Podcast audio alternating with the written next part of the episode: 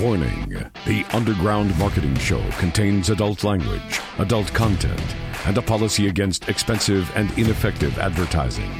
Listener discretion is advised.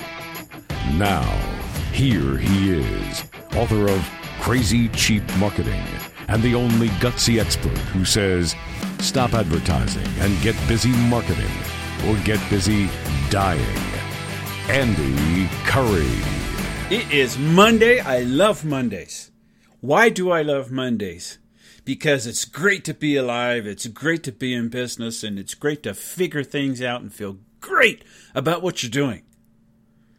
Now, I want to tell you about a time when I rocked it, when I stopped advertising. Have you ever done something that seemed so backwards? It went against everything you knew to be right. Everything. That happened to me in my business. Several years ago, I was running a family business. I was brand new at it. I was young and experienced, but I was the manager, and I was recently married. The woman I married brought two kids to the marriage, and it was very expensive, and I didn't have any idea how much that was going to cost. Now, the manager before me had quit after being there nearly 30 years. So I stepped up to take the position because the assistant manager did not. One of the reasons I did this was to make more money for my family. Because at the time, my wife and I were scraping by every month, and after a while, that frickin' sucks. I also took the job because there was something going on in my head only one person knew about, and that person was me. The issue in my head was I wanted to get the respect of our fellow business owners because if I was running the business, they would see me differently. Now, why would I want that from them? Why did that matter? I'll tell you why. Turns out I was bullied a lot as a kid. It screwed up my ability to have confidence in myself for the longest time. It was hard for me to confidently make good decisions and just be me. I thought being the manager would make a big difference in that. I didn't consciously think that at the time. I only wanted the town's bigwigs to look at me differently. So when I took over the position, I got busy learning my role. I was also sure I could bring in more customers than the manager before me because his advertising just never seemed to hit a home run. Most of the time. But it turns out my advertising was not much better than his. In fact, maybe his was better than mine. That didn't help my confidence any. So I had to get busy to figure things out. And I started going to marketing seminars, buying marketing courses, and reading lots and lots of books. I got the idea one day to try some marketing campaigns that cost very little money to no money. That happened because I was using up my ad budget sooner than I expected. So I came up with ideas here and there to get people in to buy more. Some worked, most didn't. And one month I was scanning the sales reports and something jumped out at me. I had just seen that we made more money that particular month by not advertising and using creative ways to increase sales instead figure that out. We also increased our transactions, figure that out. It occurred to me that, hmm, maybe we should pursue that tack from here on out. So I kept working on ways to do this. The problem with it was that I didn't have an endless supply of ideas. I mean, it was just me. I couldn't dream up something and it would automatically work. In fact, often things didn't work. Then one day, our town's largest employer shut their doors after being there nearly 30 years.